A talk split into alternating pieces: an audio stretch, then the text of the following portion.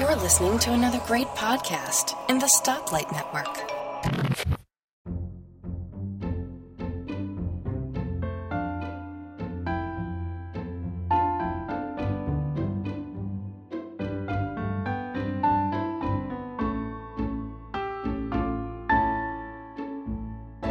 Hi, folks, and welcome to Let's Talk Apple episode 33, the show for May 2016, and I'm your host, Bart Busschots. Joining me today, I have a fabulous and very well geographically spread out panel. So I'm talking to you from Ireland, and then not all that far away from me, I have Gazmaz in the UK. Hi, Gaz. Good evening. How are you?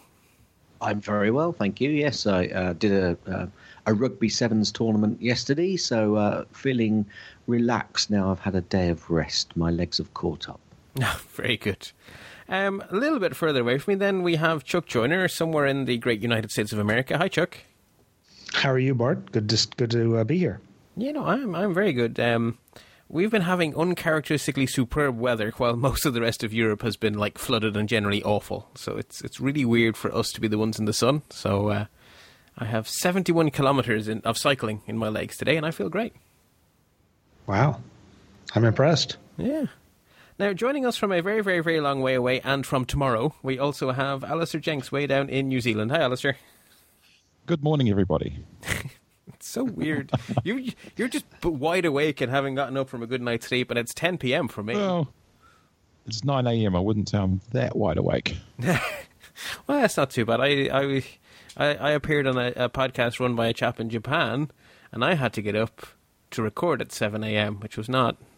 That didn't go well for me. Um, the mm. Phileas Club podcast, by the way, if anyone wants to listen, good fun. Um, but I knew it was too early because my iPhone was still in uh, night shift. that, you know, normally when I get up in the morning, it's not yellow anymore. It's it's gone back to being normal. But I, it woke me up and I looked and I went, "Oh look, you're still yellow." I knew I shouldn't be awake yet. Anyway, we have a whole month's worth of Apple news to talk about. Um, although probably we'll have more to talk about next month than we do this one. But still, we have we have stories, so we may as well get stuck into them. So, um, some notable numbers. So, JD Power have been JD Power do this whole customer satisfaction thing, and they have been doing it for a long time. And Apple stuff tends to do well. And even though the iPad is apparently doomed, I tell you, doomed, uh, it still topped the JD Power tablet customer service satisfaction survey. Just. Okay, yes. Scored 830 versus the next one, I think 829, if I remember correctly. Yes, but did you notice who the next one was, Allister? Microsoft, of all places. yes. Yeah, but the Surface is. People are liking their Microsoft Surfaces. Like, I, I meet them in the real world, actual human beings, and they like them. They genuinely like them. I think it, maybe it's because it's a premium product, as as is the iPad, whereas a lot of the Android stuff, not so much. Yeah, I mean, it is a full PC, right? It's running exactly what they would have had on their laptop. So if you're comparing, if you're looking at the the Surface Pro as being a very advanced laptop, well, it, it, it does very well. Uh, probably for all the reasons a little 12 inch MacBook is loved by so many people. And it's one of those things that is, is it a, a fair comparison? I mean, we're back to that whole thing of what is a Surface? Is it a tablet? Is it a laptop? It's obviously a combo device. So, is it a fair comparison, or should we perhaps lap? Uh, lo- should we combine MacBook satisfaction and iPad satisfaction and then balance it against? I mean, maybe I'm being an Apple apologist, but I just I, I, I say you know if I wish there was a way that you could just say okay for the the the Surface users who use it only as a tablet then you'd have a fair comparison.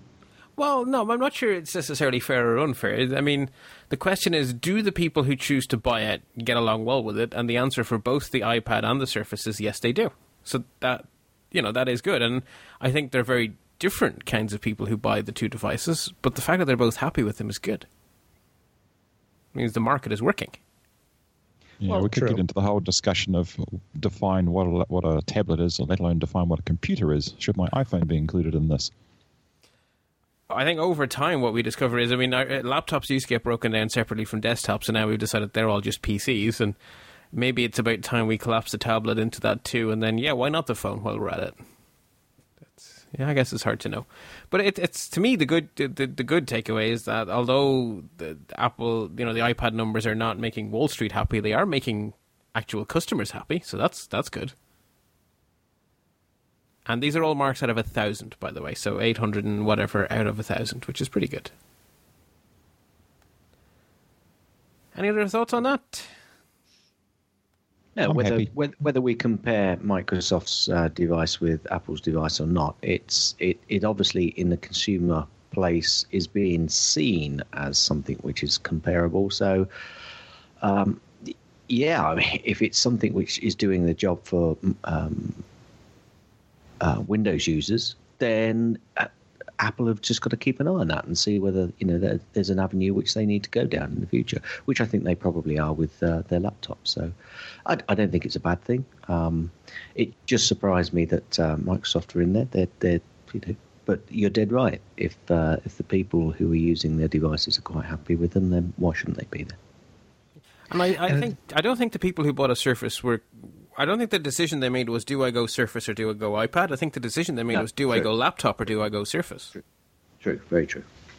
Yeah, it's it's funny how we're all reacting to number two, and we sort of lose. We're losing this conversation is losing the fact that Apple's still number one. Yeah, uh, but I guess maybe that's just not surprising. Maybe we're just so used to that. Oh yeah, customers are happy with Apple stuff. Great. It, it would certainly have been bigger news if uh, Apple had dropped down a couple of points. Although if you know, yeah. one out of a thousand between the two. Even if those two numbers yeah, had been yeah. reversed, would that really have meant anything? I mean, the, mar- the margin of error has got to be more than one. oh, oh, oh! It would have done in the blogosphere, but True. Uh, yes, okay, yes. I'm too naive. You're point dead right. One point one two percent. Oh yeah, it would have. Yeah, it would have been. Oh, Apple is doomed. Doomed, I tell you, doomed. you do that so well, Bart. I do quite enjoy taking the piss. Um, now, the next number I have in here is purely because I knew this was going to happen. I just want to be a little bit gloaty. So, US presidential candidate Donald Trump decided on a whim while standing on a stage in front of a whole bunch of people to boycott Apple. And I believe the exact words were used as, I just thought of that. Uh, he appears to have just thought about it and then just forgot about it because he right now owns 1.1 million of Apple stock. So what a boycott there, Donald. Anyway, just thought that was worth mentioning. That's uh, a lot of stock for someone who thinks he's boycotting. Now, legal news. There is a whole batter of patent news this month. It, a lot of it makes me sad. So I don't. I have given up on putting uh, on adding stories each month for all of the people who start lawsuits against Apple because most of them are dumb. And that's all we do for the whole show is just talk about lawsuits that are started. So I've sort of restricted myself to lawsuits that end, you know, a judgment, a settlement, that kind of thing. Uh, but I'm making an exception to my own rule here because this one just makes me slap my head off the desk. Apple are being sued by a patent holding company, i.e., someone who makes nothing, uh, because the iPhone can make calls. They think they have patented the ability to make calls. So. Yeah. Is, is there really anything to say about this one? I haven't the show notes. Favorite, it's, it's, not April first. Just just to make that clear. My favourite line in here was the uh, the patent company says they presume that their their patents are valid. That's a that's a great presumption to go on. I.e., I think what they're saying with that is, yeah, um, all logical arguments seem to sway against us, but you know, we own them, they exist, so therefore we presume they must be valid yeah, we'll throw some lawyers at it and see what sticks. Exactly. There's got to there's got to be more to this because presumably they've got to be suing everybody. You can make a phone. You've got a, a, a device which can make a phone call. Presumably they're going to be suing everybody unless it's something uh, fairly specific to Apple. Oh, well, Apple have a very big wallet. And that's the thing that that's the thing that's so annoying here. I first of all, I, I do think it's about time that we start to have a statute of limitations on on some of this stuff, and second, that you call upon the courts to say, you, let's have a summary judgment motion and get rid of this. I mean, this this just doesn't. This is wasting the court's time. It's wasting everyone's time, uh, unless you're you're right. You know, unless you're just going to sue every single manufacturer who's ever made a device that could make a phone call back from when cell phones started.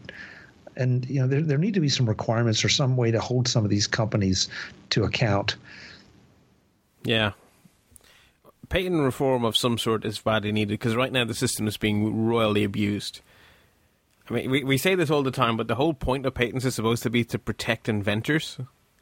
And the concept of a patent holding company going around making it a business model of just randomly suing people who actually make things is about 180 degrees turned around from the point of patent. So clearly the system is not actually fulfilling its original goal at all. On the other hand, the economy of East Texas is doing great. You think those jurors have a lot of sandwiches every lunchtime? Well, yeah, I mean, there's, there's, they, they're not going to have any shortage of people coming to them for business, are they? I suppose. But, I mean, just because people use that court for all this patent shenanigans, does that actually bring money into the into East Texas? I don't know. I'm sure the lawyers like it anyway. Oh, sure. Yeah, I guess there's some very plush low offices in whatever city is that court is in.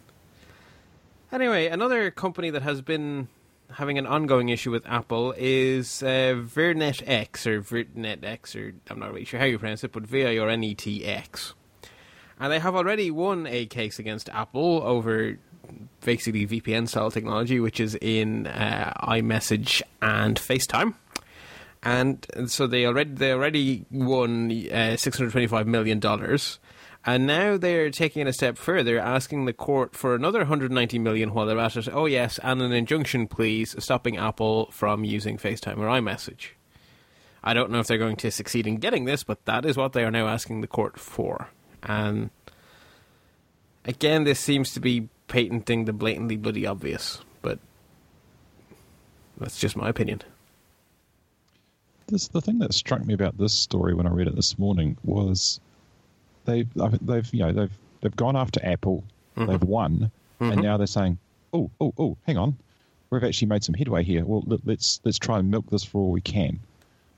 Yeah, and And if if, sorry, if your if your um, what's the word I'm looking for? If your crusade, if your cause is so just and right, why wouldn't you throw everything at it at the start?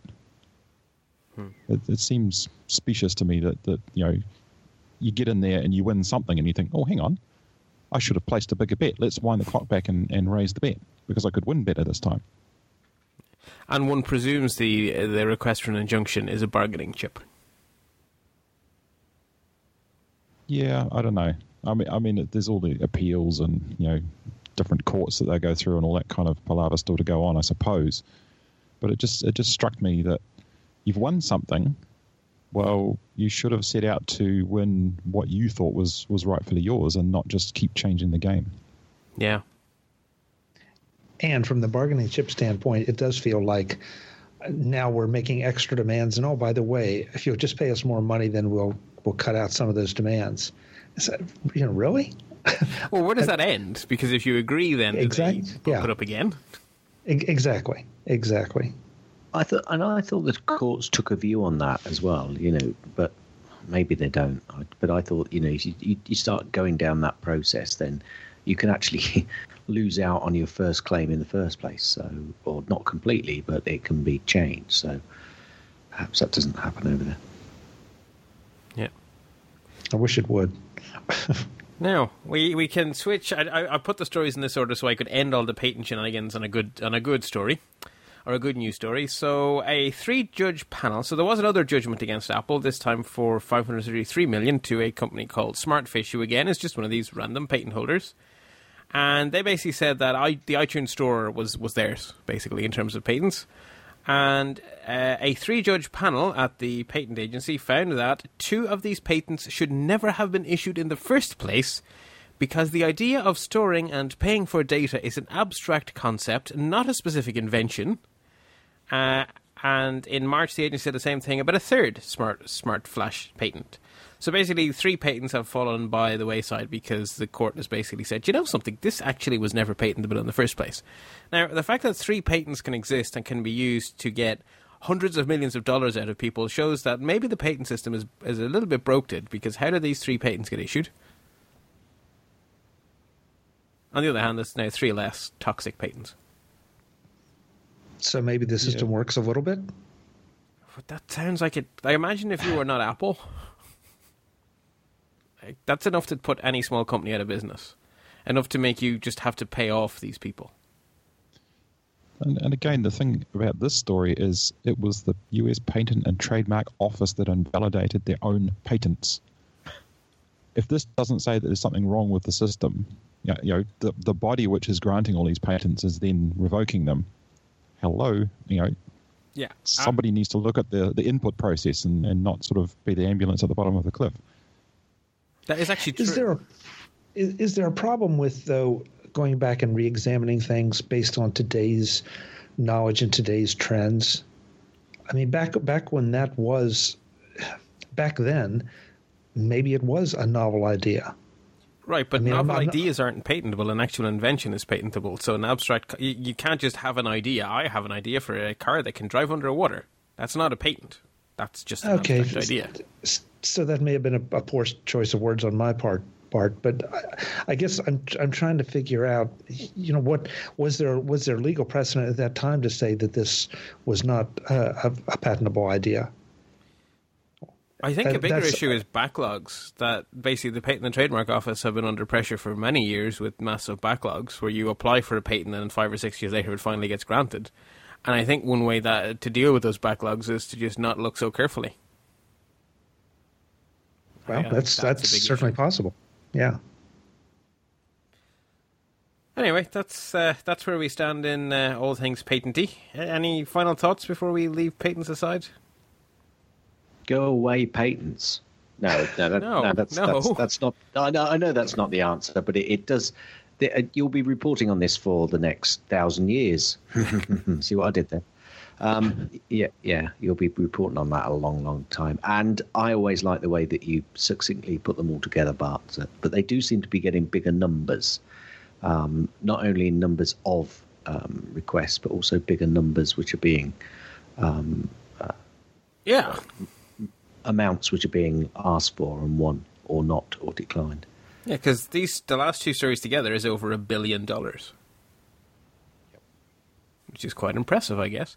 Uh, one thing I will say, right? Obviously, you can't get rid of patents. That would be a disaster because it means that only large companies could could invent things. Uh, but software idea patents that that probably is, should go away, and they do not exist in Europe.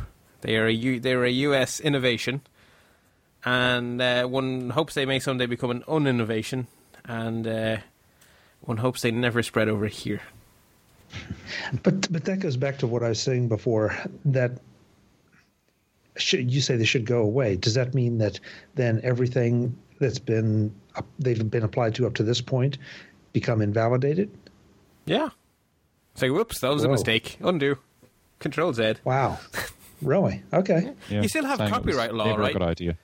Like, you, you ju- if, you take away patents on software ideas, it doesn't mean that suddenly everyone can just copy everyone's stuff because there's still copyright law and all sorts of other laws around to protect your IP.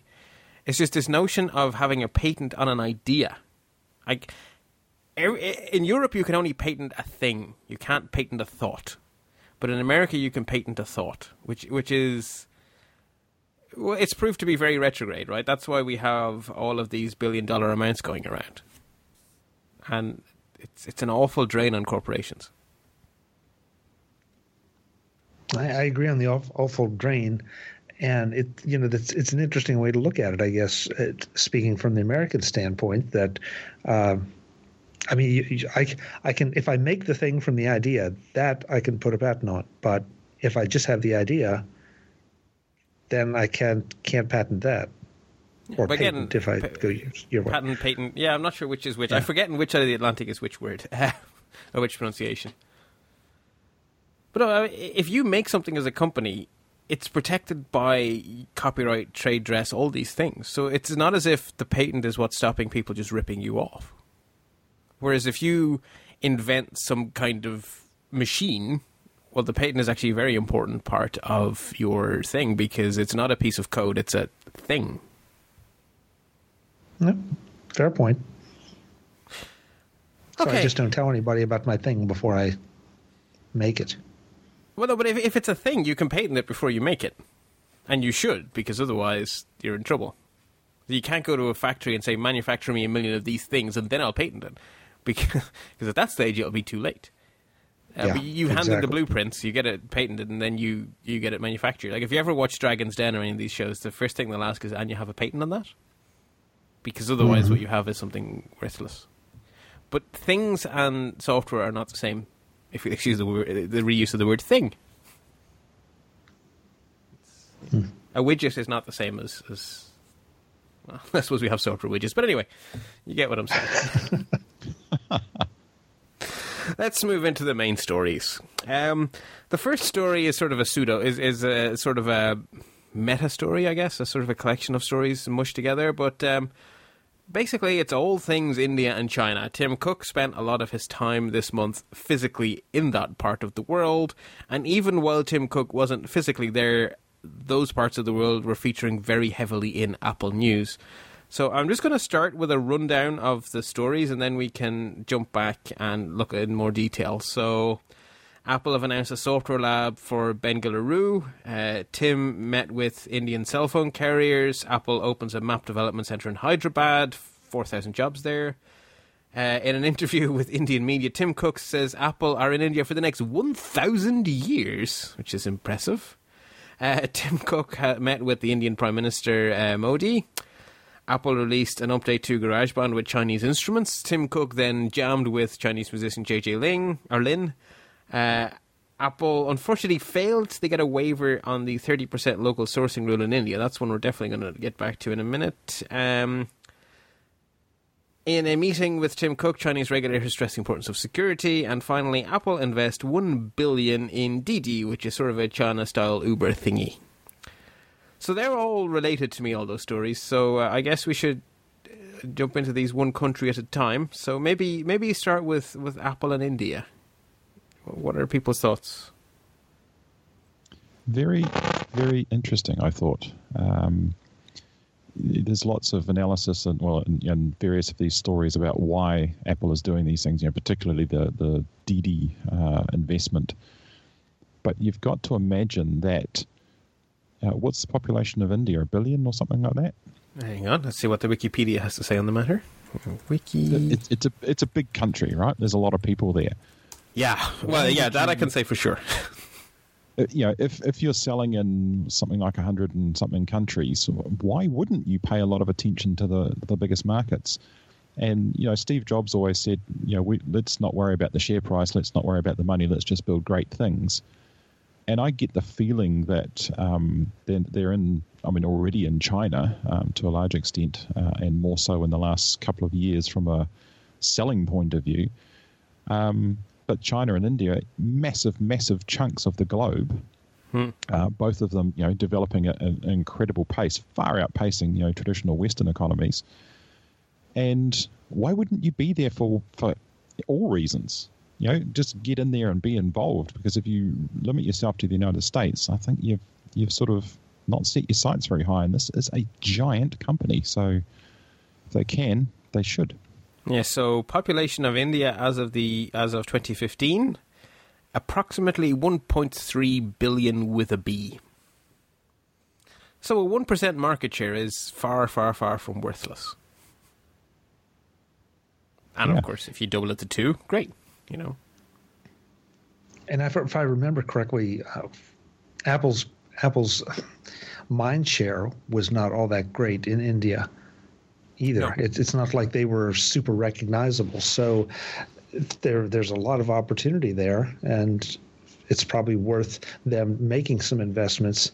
And I, I love the fact though that they are doing some of the the uh, the Maps Development Center and that kind of thing. So they're making investments in the country as well meaning they're just not viewing it as a market that they have to conquer by plastering ads everywhere, but they're going to participate in things a little bit. And, and that leads to a better understanding for them of that market as well. okay, this is a surprise to me. I've always assumed that China was way bigger than India. Point one of a billion is the difference between those two countries. Wow. Yeah, they're, they're packed in a little tighter in India because, of course, China's land area is much Yeah. larger. Huge. Although India, I guess, being a subcontinent, is not exactly small either. But yeah, China looks way bigger on a globe. So that's okay. So, there's so Yeah. 1.3 billion in one country, 1.4 billion in the other country. That's a lot of people. Well, Uh, it's what two, two, th- two sevenths of the world population or something like that. Yeah, it's it's More than? Yeah. It, it it's about the growth, though, isn't it? It's about the wealth of the com- uh, the country. Um, because you, you can have a country with a lot of people in it, you can have a continent with a lot of people in it, but if, if there's no wealth there, they're not going to buy your, your products, especially when your your products cost quite a bit of money. And I think India at the moment is starting to outpace, if it isn't outpacing, uh, China's growth. Um, and it looks like uh, India at the moment is going to be the country to be in, certainly for the next few years, uh, and obviously for the long term, because they'll they'll want to continue that growth themselves. It, it's interesting that he chose to meet the carriers because the problem, uh, an, an issue with Apple's growth in India has been the complete dearth of 4G and stuff like that in the country. It just didn't exist. And now the carriers are getting caught up on all that. And so you're going to have a country with an awful lot of people with raising incomes and a good mobile broadband network. Well, that sounds like the kind of place Apple could do well. Uh, there is uh, India though is, is very very big on this idea that you need to be you can't just come and sell your stuff in their country. They want you to invest more heavily. Ideally, they'd like you to manufacture in India, but uh, you know it doesn't necessarily have to be manufacturing. So I don't, I don't think there's any sort of coincidence that Apple are trying their best to get permission to open open Apple stores from the government, and at the same time are announcing a thousand jobs here and a thousand jobs there. You know, or four thousand jobs there in Hyderabad. I don't think any of that's coincidence. What, what I am surprised at is after meeting the Prime Minister, after announcing all of these things, and just, you know, a few days after Tim got home, the news dropped that Apple had been denied their waiver on the 30% local sourcing rule, which means that as of right now, no Apple stores permitted in India. Yeah, the way I read that was it hasn't actually been denied, but they're they're asking questions before you know considering whether to approve it or not. Because this is the bit that I've, I've, I find intriguing. That what they're saying, I think it's the the finance ministry uh, in India, is saying that's not high tech. Apple stuff's not high tech. Which is a bizarre I- I- thing to say. Well, is it? I mean, it's it's not bleeding edge. Um, you know, super inventive. Uh, what's what's the other word I'm trying to think of? Um, That, that, that's a- revolutionary stuff. That's a fair point, Allister. Actually, it's a, you've hit on a great point there because what they could turn around and say is, well, you can build your factory here, but then equally you can then close it down and build it somewhere else. If it's just as you're indicating, Allister, I, think you are that Yeah, this is stuff which it's not, you know, it's not absolute bleeding edge, and that they want to be on the bleeding edge.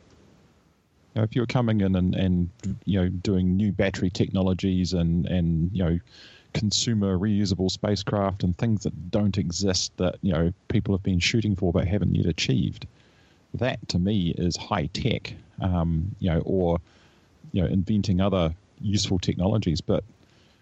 Although I mean, you could, you could okay, say Apple uh, invented the smartphone industry, but it's that's just an evolution of what we already have. And now we we haven't been revolutionary since 2007 on the phone front. Okay, but hang on though, because this is a rule for people who want to open their own branded stores. So this is not Yeah. for people inventing, you know, for people at the bleeding edge because they're not selling anything. They don't have stores. There's no store where you can go out and buy the new vacuum train that what's his face is working on. So you you got to Yeah. put cutting edge in in the context of cutting edge stuff being sold. Well, and I don't see how Apple doesn't fall into that category. I mean, who? Wow, What other shops What are it- selling more cutting edge stuff? a Tesla dealership. Is Tesla more cutting edge than Apple? How many uh, consumer-friendly, practical, electric, high-performance cars are there in the world? Not many. Yeah. I, I, I think you know being at the, the top end of the tablet and cell and mobile phone market is surely high tech. Yeah, uh, yeah, it's it's all down to definitions, and and, and I do agree that in the context of you know um, company branded stores, it does seem a little far fetched to be demanding you know space flight and stuff like that. Yeah, But the phrase the phrase high tech could you know if if you go into you know parts of the interior of Africa, high tech could be a television. So it, yeah, we, we don't know the context in which they um, framed that, and we also don't know the context in which this finance ministry are considering it, because you know, as we all know from the patent discussions, the the uh, frame of mind that people get into can vary rather widely. Well, I have a, my suspicion is that the part of the frame of mind is protectionism. Is Could well be. local companies are absolutely scared that if Apple come in, they will have them for lunch. An interesting theory that I, I have noted in the show notes that I thought was worth discussing is that there may be a solution to Apple's problems in India, which has been described as the McDonald's solution. Franchise it out. Get a get a local company to be Apple in India. Well, aside from the size of the market, that's not new for Apple. Uh, do you have, for example, Apple branded um, points of sale in Ireland? We certainly do in New Zealand, and they're not Apple owned. We Apple Apple branded is a, hmm, we have It- official resellers if that counts. But that's Yeah, but do they have? Get. No, yeah, they're not. Sorry, they're not branded as Apple, but um, which, which may be a difference. But the point is that there are many countries in the world where Apple stores do not exist, and yet Apple sells a ton of kit. Yeah, okay. Well, Ireland is definitely one of those. We have zero Apple stores, and they certainly sell a lot of stuff, but they sell uh, most of that stuff through Apple.com. Eh, arguably, but you know, there, there's there's a shop uh, in in downtown Wellington that that's you know, people know is that's where you go for the Apple stuff, uh, and it's a local retailer uh, who aren't actually doing terribly well, but you know, it is Apple logos in the window, and there's Apple gear there, and that's where you go to buy Apple. Everybody knows that that's Apple's um, position in the country, um, and even the online is. I think the total Apple staff in New Zealand is like three or five or something like that. Most of our stuff comes um, through an Australian operation. Um, so, but yeah, it's it's it's not a wildly new concept that you know, oh, Apple will sell their stuff through through other parties. What may be wildly different is that they brand it, but then again, generally speaking, in, in commercial retail, that's not unusual either. For example, you know, name a fast food chain. They're almost all franchises here. Yes, because it's just so much easier to have someone else be your shop. But franchising seems contrary to Apple's character of control. Yes, definitely. unless they're forced to. Yeah, I guess if you, yeah. Well, I, I think I think what India are doing here, it, it's just it, it's going back to the uh, the legal position. Is it? They're, they're they're positioning themselves. They can can obviously try and negotiate the best uh, deal they possibly can for the country. Oops, I took a bad moment to have a drink there. Uh, bloody So, gross. well, anyway, Well, and it also, I, I think that's a great point because I think that I'm not sure who perceives they who needs who. I don't know if in, India apparently does not perceive that they necessarily need Apple. Does Apple need India? And so, if, if you take if, if that's if that's their attitude, then they're going to try to leverage it as much as they can. And if Apple feels like it really needs the the India market, then you know they're going to capitulate a little bit more than they might say for Oklahoma. So yeah, and Apple Yeah, have struck deals with American state governments as well.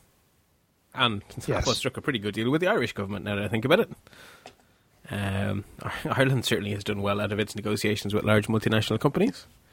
It's all about positioning. Yeah.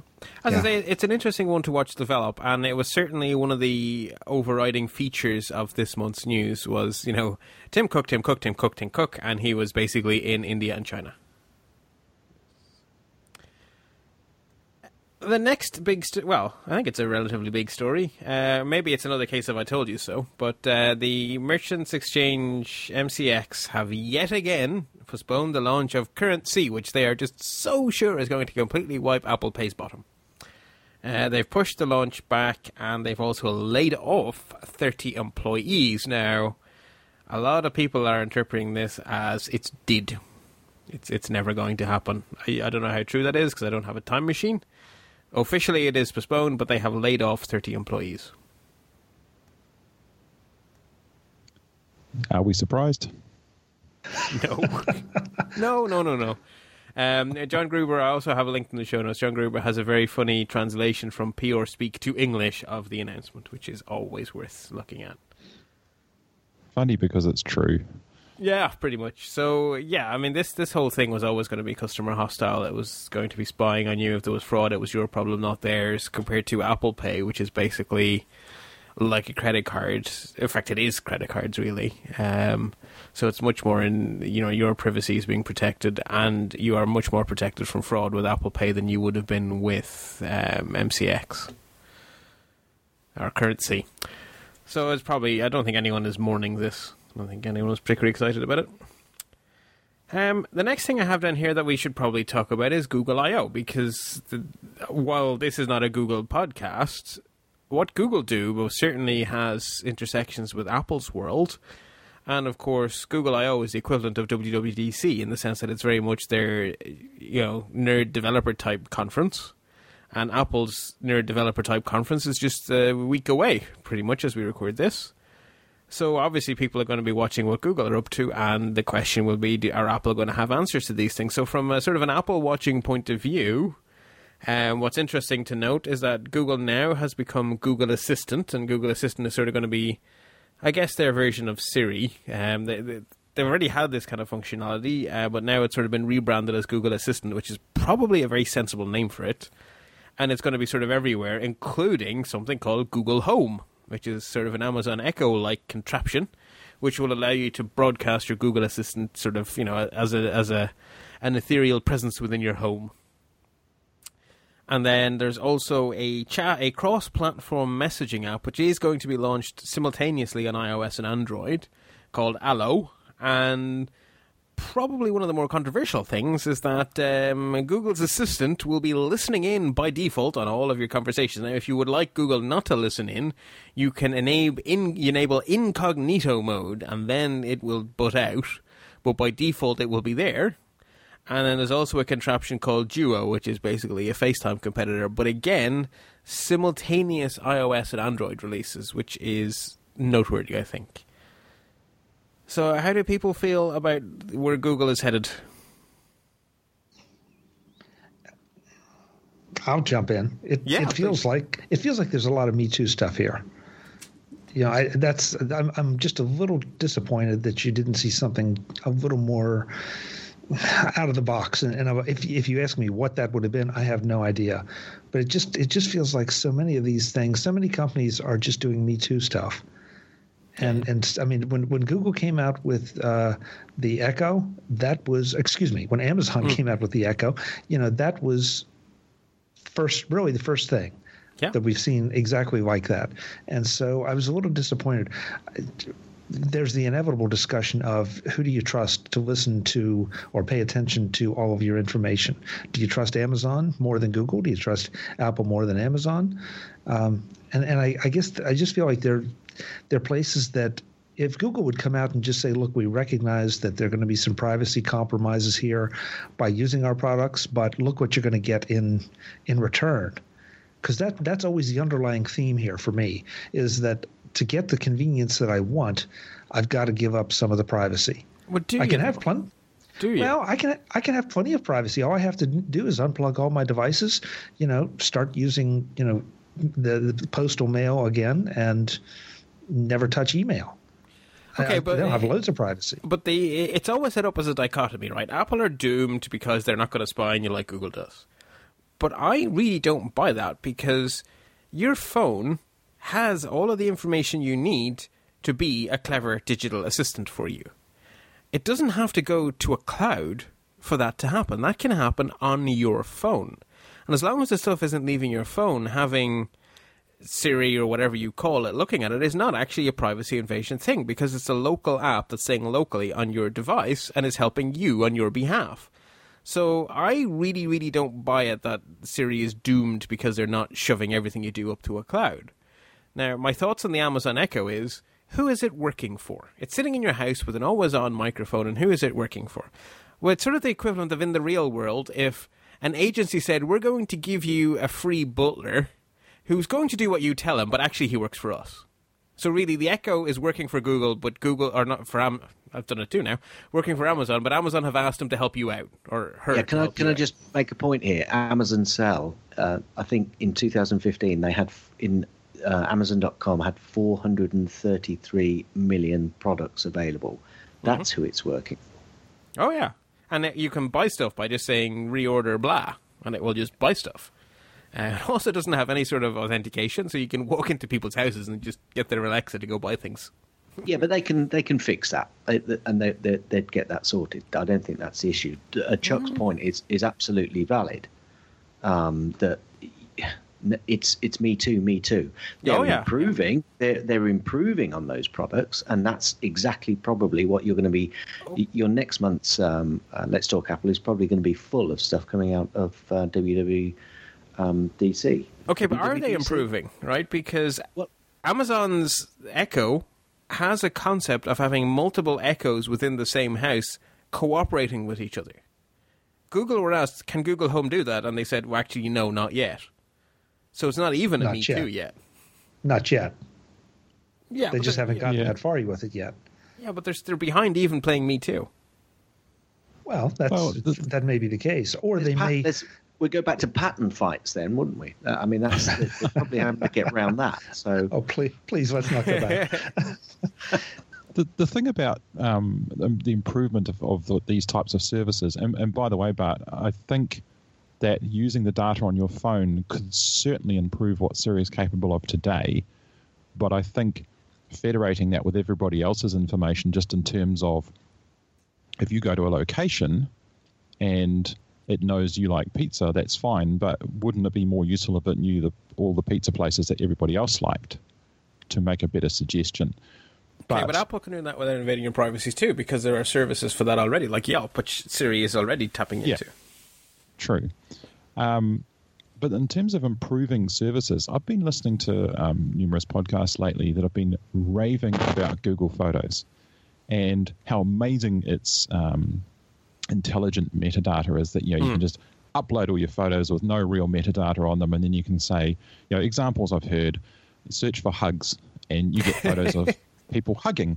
And I'm thinking that's actually pretty nifty. And you know, while I uh, it's well documented that I keyword the heck out of a lot of my photos, I don't keyword the heck out of all of them, and certainly not the ones that I take with my iPhone. And so I thought I'll give this a try because these people are raving about it, saying how amazing this algorithm is. And I uploaded just my uh, iCloud photo library, uh, which took a couple of days. It went pretty well. And then I tried some test searches.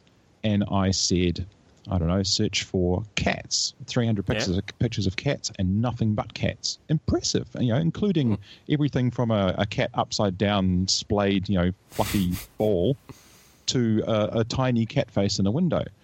Not bad. But here's what I found. When you go outside the script, and this is very much like Siri, you know, Siri seems amazing if you script the demo, but then you start asking it certain things, and it seems like it's Yeah, you're off east and it's gone. Yeah. Yeah. So I tried, I tried searching for aircraft. You know, this is my library after all. There would be quite a few. Not bad. imagine, a few yeah. trains and a fire engine, but the fire engine was at an airport. And, you know, for example, I, d- I reckon that when I searched for trains, it had some shots taken out of a train window. And I thought, that's interesting. And then I thought, hang on, this photo's geotagged and it will be on a railway line. Yeah. That's all cool and clever. And then I searched for cars. Now, I thought this was a pretty basic test.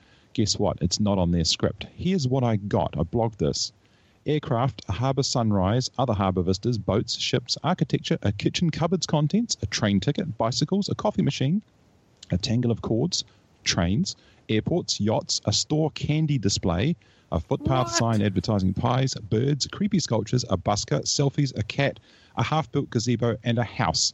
And it missed some pretty obvious car shots. That's what happens when you go off script. This technology is not advancing in leaps and bounds. What they're doing is they are achieving specific goals, and that's what they're selling. And Apple and Google both do it. Siri demos are perhaps the the pinnacle of making it look brilliant, and then when you try it, yeah, it's less than spectacular. Allister, did you? um, A serious question. Did you also get uh, any shots of the band cars? Uh, no, actually, I should have I should have slipped in an album cover just to test it, shouldn't I? Just yeah, just absolutely curious, because that would that would seem to be something that would obviously be tagged that way. Yeah, uh, Interesting. yeah. I mean, that was that was a particularly wide gamut. I thought so. You know, it was interesting in the fact that it just lost the plot on that particular term. Um, but the other thing too is that the reason I deleted them all is because I found that uh, Apple's photo service doesn't actually delete photos sometimes. Oops. Um, something I so so I, I think we've done the Echo Me Too pretty well there. Um, so what about Allo and Duo? Um, and something I particularly think is worth mentioning is the very strong privacy trade-off here, where by default this service is listening in on everything you say. Now the intention is, oh well, that way we can help you, but okay, you now have everything we can say, so that's pretty darn good for being subpoenaed. Uh, and this notion that you need to use something called incognito mode with a picture of a guy who looks like a burglar as a sort of icon. That's sort of basically saying if you like privacy and encryption, you're a criminal. And I really, really, really not with Google on this. Wow, that's interesting. I hadn't even thought about it exactly that way. And it's also the turning the default, right? So by making the default be we're going to listen to everything, Google are basically going to be listening to everything. Because very few people are going to use the Google products and enable incognito mode every single time. Because you can't say that every you can't say every conversation of mine will be incognito. You have to actually every time you start a conversation flip it into incognito mode. But isn't that becoming a trademark of Google? Uh, whether it's a good trademark or not, I don't know. But they're scanning your email. If you use Gmail, they're they're scanning your all your email, and they make no bones about it. Yeah, it, it's And- their business model, and I Yeah, Yeah. Um, so I guess I, the, the key point to make is that Apple's business model is very different. So Allo is going to be a very different competitor to iMessage because instead of it being focused on your privacy, it's focused on being a data hoover for Google to sell to their actual customers, which is not you. Yeah, that's. Uh, we did the the MyMac podcast earlier today, and, and Guy had a middle section which uh, basically we talked about when did we become uh, the product rather than the consumer. Uh, the moment Facebook launched. And we all went, oh, okay, we'll say we'll give all of our stuff to this company and we'll pay them nothing. This is brilliant. Yeah, and uh, you see, the thing is, uh, Bart, I had the conversation with with Guy around the fact that with, it's been happening a long time in the UK, and I'm sure it's been happening in the other countries as well with the supermarkets when it comes to your groceries. They've been, you know. Peeling this data off for many, many years, and obviously um, digging it, mining it, and using it, and that's great. And I'm, I, there are people out there that are perfectly happy with that, and I don't have a problem with that. That's the way they want to go. That's great. But what they've got to remember is it gets to a point where they need a bit more. Gets to a point where they need a bit more. It gets to a point where they have to start aiming products at you that they're making a little bit more margin on because they're not making as much money as they did before because everybody's now got that same data. And it creeps and it creeps and it creeps. And people have just got to be aware of that. Well, wasn't it Walmart who famously told someone that their daughter was pregnant based solely on her purchasing habits? Uh, was it Walmart? They com- It was an maybe they- American store I thought it was Target. I think it was Target. Oh, yes, sorry. Apologies, you're right. It was the guys with the credit card breach. Yeah, Sorry, that's what they are Very to me. very, very That's, subtle. that's not Very subtle. narrowing it down much, but Yeah, Okay, the guys with the first uber mega giganto, unbelievably astounding credit card breach. They were first. Not a good first, but first. hashtag first. Yeah. Okay.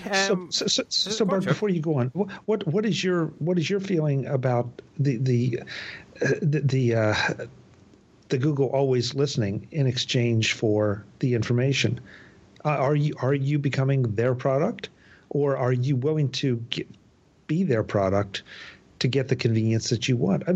Because I- I'm, I'm, I'm thinking about right? Personally, Okay, I'm, I'm- not, I'm- and I'm, I'm thinking delighted about that something- Apple exists. So I, I don't have to huff, hum and haw about it. I was like, oh, how terrible! You know, Google shouldn't exist. Yeah, they can exist if they want to, and people can use them if they want to. Thank goodness Apple are there to give me an alternative, and I choose to be the customer. Well, I guess I'm I'm I'm asking because Gaz said something interesting that got me to thinking. I used to have a credit card that at the end of the year would give me a statement about what I had spent in various categories: groceries, gasoline, travel, um, electronics, you know, retail, more. You know, and and so so you're it's it's it's out there, and anybody that has access to any of this is going to manipulate it. Now, exactly what the benefit I was supposed to be getting out of that, I, I never did exactly determine. But it, it showed that they were paying attention. And so as a result, maybe they were steering special offers to me that because I was buying more electronics or because I traveled more than you know th- their their average credit card holder. So you know, is that is, this has been going on for a while? Okay, is, but you're still the bank's new? customer, right? So one would assume that the bank is doing that as a service to you, so that you wouldn't go to a different bank, rather than that. The guy, I don't think your bank advertises at you. Yeah, but isn't that exactly what Google is saying? We're we're doing this for you to help you. Okay, but the price you're paying, so the price you pay your bank is your banking fees. The price you pay Google is your privacy, because Google then sell effectively, see, they sell you on to their advertisers who actually pay their bills.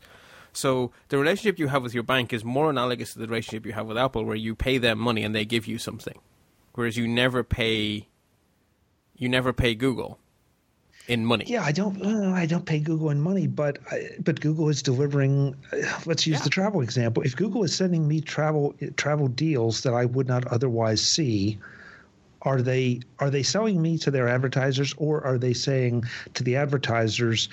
We can we can help you contact people that are really interested in your product and saying to me as the the, the individual, hey, we're only going to send you stuff that you're really interested in. I, I, I find myself in the uncomfortable position of arguing for Google, and that, that's not why why I want to do this. No, it's but just I'm should trying exist, right? It, it's basically there's no such thing as a free lunch. You, you you always pay. So you either pay in dollars or euros or pounds, or you pay with privacy, and you as you as a consumer get to choose which you think is the most appropriate. I don't think this is worth money, so fine. Sell me to your advertisers. Give me free email account with five ter- five gigabytes or whatever it is, five terabytes probably at this stage that Google are giving away for free. It's a really valid customer choice to choose to pay with your privacy instead of with your wallet. And I'm just delighted that both choices exist. That we haven't been forced into one business model because that would be horrible. Agreed. And that's the first time I've heard you say that it's a that paying with your privacy is a valid choice. Okay, And- I and that I on Allison's show a lot. My, my, my, my motto is follow the money. Um, Well, fo- follow the money, but but just the the concept that it's okay. Right now, we all are adapting this idea that oh my god, privacy, privacy, privacy, and some people, and that doesn't necessarily mean me, by the way, but some people are quite content to give up varying degrees of privacy for varying degrees of convenience Yep. or reward. Chuck, my my con- my concern there is the fact that i- i- if we're not careful though, and if they're not careful and they're blasé about that, they're not only giving their privacy away, they could well be doing things which gives your privacy away. Or you, when I say you, I mean somebody who perhaps wants to keep um, in the other camp. Uh, and that's the only thing, you know, this, this drip, drip, drip could start affecting people around those people who are giving that drip, drip, drip. I'm quite happy to do that. something I have two other things I want to throw into the mix here. So the first is a, an issue I have had for a long time with the business model of giving out your privacy is that companies have not now Google actually in credit to them have always been very open about this. Google's terms of service have said we read your email and we use it to target advertising at you. But other companies have not been as forthcoming in that, that what that's what the deal is. And so I, I think it has to be informed consent. People have to know that they're giving up their privacy in exchange for the product. So I have an issue with that. Uh, and I can't remember my second point, but I'm sure it was really important. I, I, think you're absolute, right, absolutely correct. And, and Gaz, your point is absolutely well taken. It's just that I, I see people, I've, I've used this example a million times, that they, they will give away their privacy to a restaurant chain for a free dessert. because they they will give them their email address and oh yes yes I'll definitely sign up. Give me give me the free chocolate cake. And bang you know now that's that's out. And that company is going to sell that email address to this company and to the other company and to the third company and pretty soon the privacy is gone. So there are a lot of th- a lot of things you have to think about when you're doing that. And can I say, I do exactly the same. But here's my tip. I've set a specific. a specific email, and I've even got a specific phone number which I can give for that information. I, I'm reminded there, there was a great But- California. but- but or not that's- Cali- sorry, guys. So I was just going to say, but that's obviously probably the minority. There, there was, I don't think they still exist anymore. There was a Canadian sort of parody band that just made joke songs, uh, Three Dead Trolls in a Baggie, and they have a song, I think, called the Privacy Song, the chorus to which is Lie, Lie, Lie, Baby, Lie. And it's just about, you know, Walmart think I'm a 32 year old granny and uh, so and so think I'm something else. And the whole song is just about basically just lie to them all. Yeah. And I just remembered what my first, my second point was last time around. Um, I think a company that I really, th- this idea of hoovering up people's privacy who are not actually even your users. I think Facebook are the, very guilty of that. Uh, they have decided to admit the fact that the like button is tracking everyone, not just Facebook users. So that's now out in the open. Everyone has known that for quite some time, but they've now admitted to that. And also this notion that even though I, I am explicitly not a Facebook user, I have made a very explicit choice. You can still tag me in photographs and it's still keeping track of all the photographs of me. Well, I never gave my bloody permission for that. Like just last week, I had a whole bunch of people telling me there was a photograph of me from my college days with long curly hair that everyone was having a good chuckle at on Facebook. I'm sorry, I never gave Facebook permission to tag that as me. How dare they? So anyway. Well, yeah, definition of tagging. Uh, if somebody writes your name somewhere on a website, is that tagging? Well, yeah, but they also have this facial recognition thing built in. So are they then going to start suggesting that things that people are me? Yeah. My photos library has got facial recognition. So if I had photos of you and I tell it one time that's Bart, right? Then it's tagging you forevermore. Yeah, but not to anyone but you, and they're your photos. It's no, very different when you make them them. one big pool, and you make it public, and you have everyone sharing these around. It's a different kettle of fish, like, and I, you know, I have chosen not to be a Facebook user, but Facebook don't give a flying fig about that fact. Yeah. This just uh, points to. Sorry, Allister.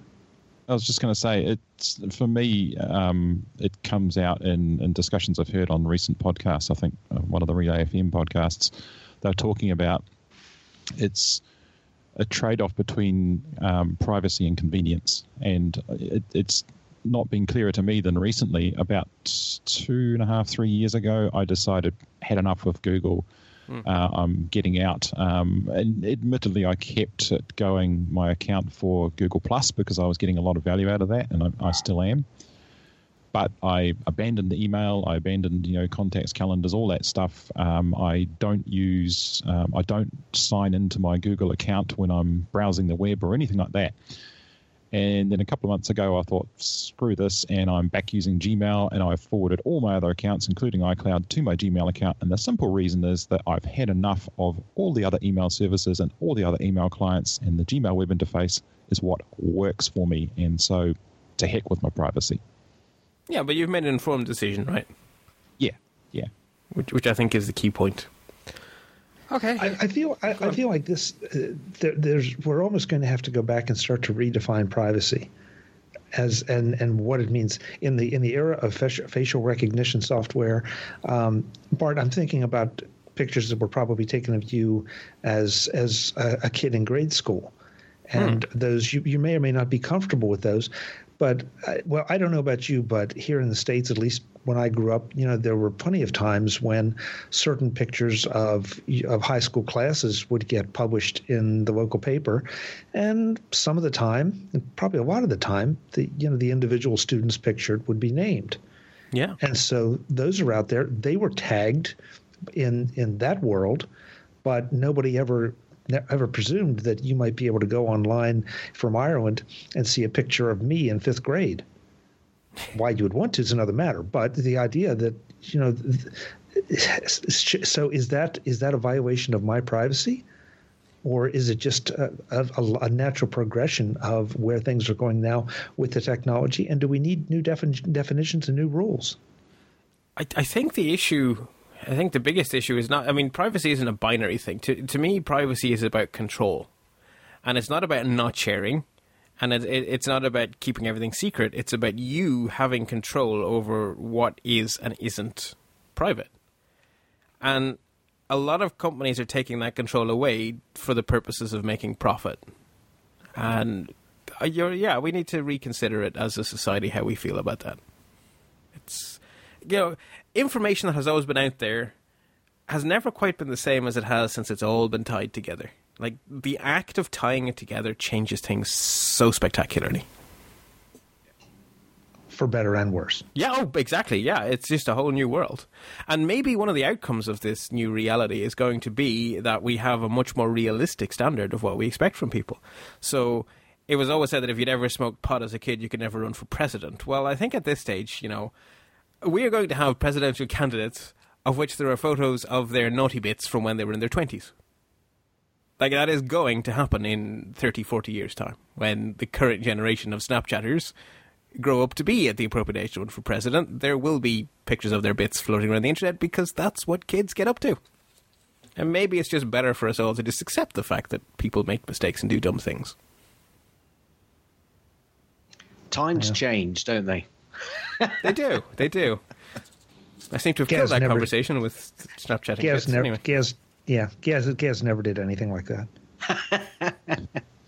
Well, we didn't grow up now. Not like no, often. none of us are. None of us are growing. Well, we're still growing up because you keep growing up. But you know, when I was a kid, there was no such thing as a mobile phone, Yeah, that's that's the difference. and We're the in a- internet went "Er, ee, squeak, squeak, squeak. Yeah, yeah, it's a whole new world. It really is. Okay, um, moving on to story number the fourth. I'm afraid it's a bad news story again. Um, Microsoft have decided that they are going to streamline their phone business. Now, what streamlining means is pulling out of customer smartphone businesses altogether and focusing on the enterprise and cutting 1,850 jobs.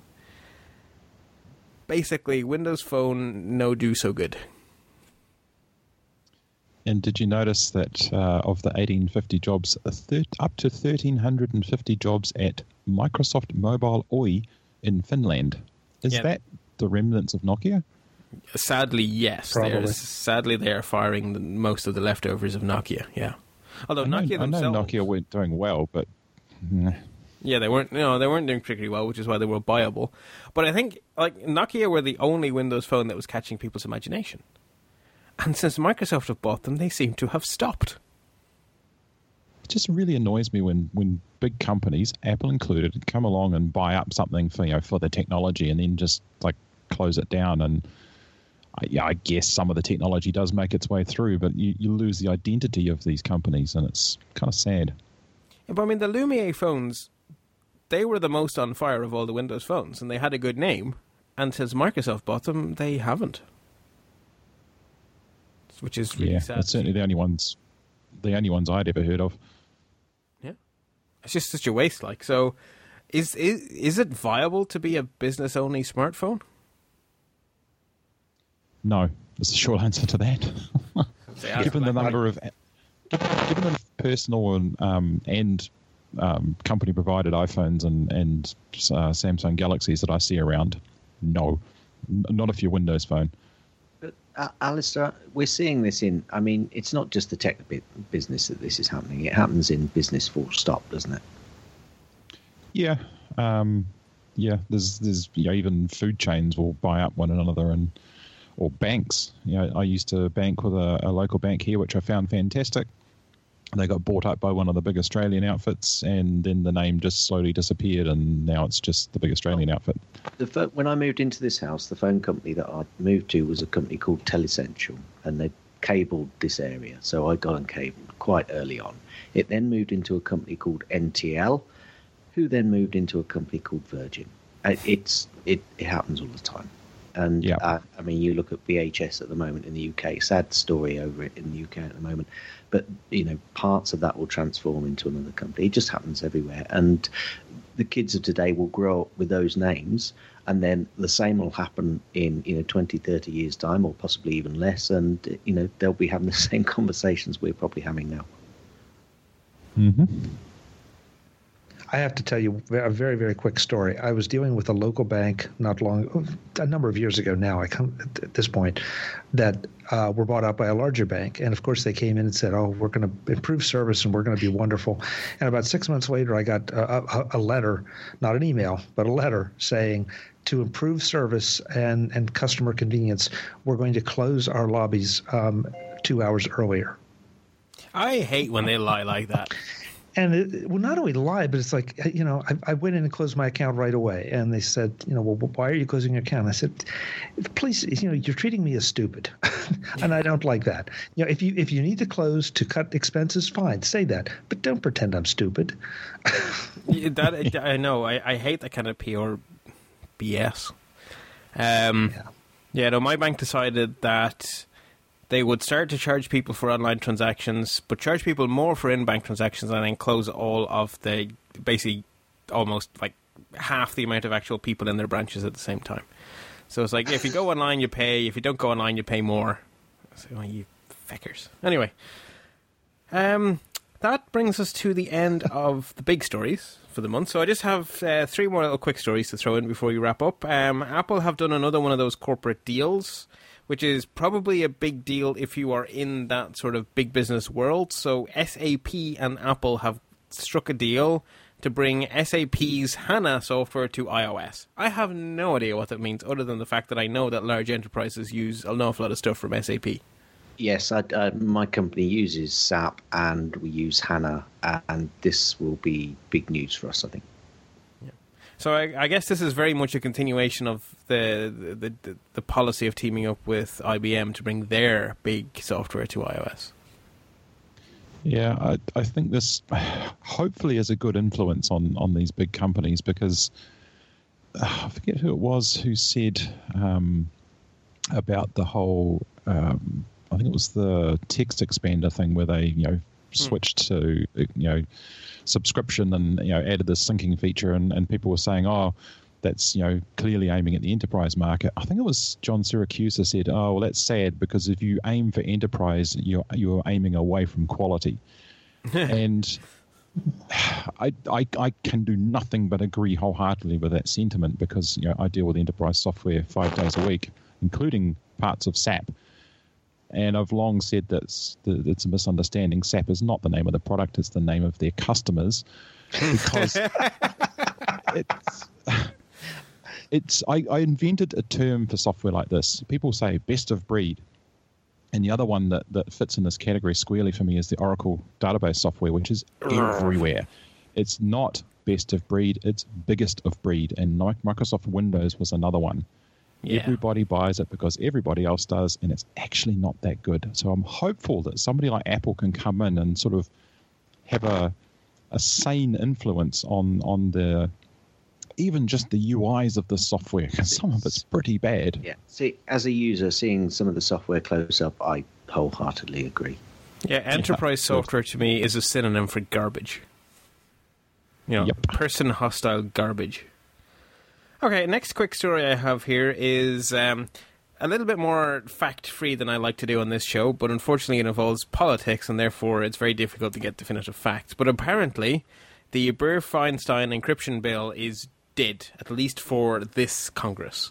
So, of course, it's an election year, so now is not a good time to do controversial stuff. But basically, it seems that the bill is not going to is not going to progress in the Senate. It's not even going to make it to the House, and it has no chance at all of making it to the president's desk. And if it did, he probably wouldn't sign it anyway.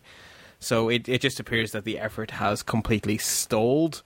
Um, uh, the nice description from uh, General Hayden, who is have been a very outspoken critic actually of this concept of of backdooring encryption, and he has said that the ship has dropped anchor and taken down the sail. So this, uh, uh, I think, until after the election, this this has been uh, sort of this is on pause for at least this year anyway, which I guess is good, gives us a breather. And then I just want to finish up by saying, uh, reminding everyone that at one a.m. No, 10 a.m. Pacific time. I need to fix my show notes. Uh, at 10 a.m. Pacific time on June the 13th, there will be the Worldwide Developer Conference keynote, which will be delivered by a certain Mr. Tim Cook, and it will apparently be streamed.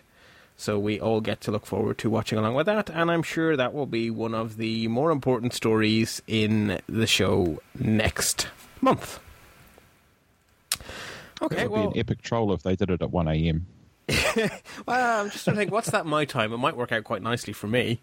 Uh, but yeah, no, it's 10 a.m., which is their traditional time. So that's uh, eight hours after that, so 6 p.m. for me, which is also reasonable because it means I get to do a full day's work and then come home and watch a keynote with my dinner, which is fine. Okay, panel, thank you very much for giving of your time on a Sunday, well, on Monday for Allister, but Sunday for the rest of us. Um, so very much appreciated. Um, Gaz, do you want to tell people where you can be found on the internets? Very easy, gazmaz.com. On the Twitters, twitter.com forward slash gazmaz, G-A-Z-M-A-Z, uh, not Z. Um, uh, and actually, if, if, you watch Top Gear, there's a bit of a discussion about Z and Z on that one as well, which is quite interesting. Um, yes, I a podcast with uh, my good friend Guy Serle on a weekly basis, uh, the MyMac podcast. And we are part of the Stoplight uh, network. So, as I believe are you. Yes, indeed. So uh, people will hear, uh, you know, sort of a little bit from now, a little stoplight jingle, and then they'll probably hear you and Guy be dorky. oh, there's a surprise. I think I may pick the actually dorkiest clip you have in your list of, of um, trailery doodads, um, just because it's fun. Um, Allister, would you like to tell people where they can find more of your writings and thinkings and thoughts and so forth? Yep, that's very easy. It's zkarj.me. That's also not Z. Uh, that's got links to everything pretty much, including my Twitter, which I'll also give, which is also zkarj. Excellent. And Chuck, do you want to tell people where they can see your 20 kabillion podcasts and things you do?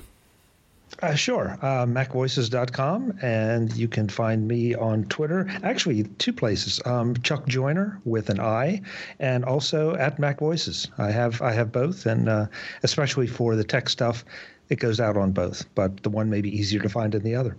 Excellent. Uh, before I sign out, just to say that if you go to let's-talk.ie, you'll find detailed show notes for this episode with links to all of the stories that informed our discussion.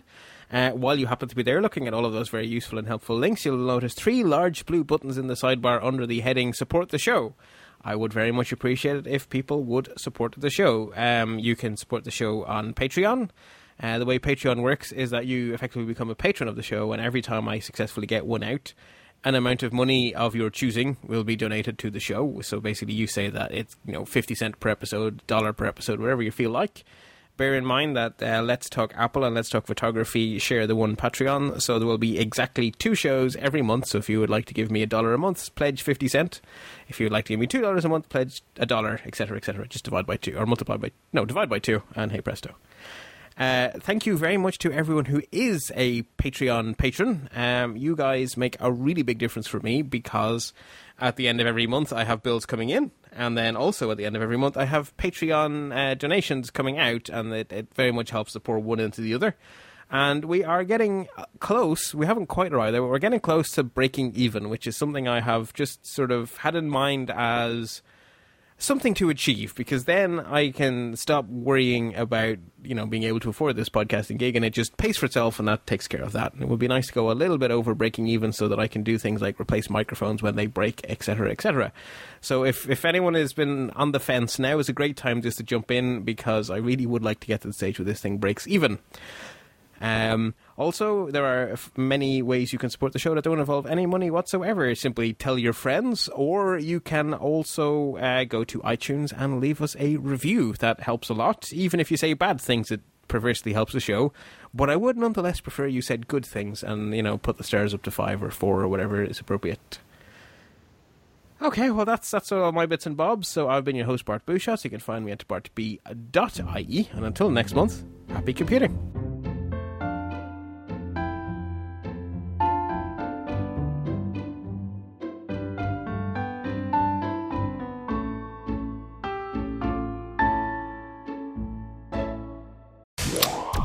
Listening to another great podcast in the Stoplight Network.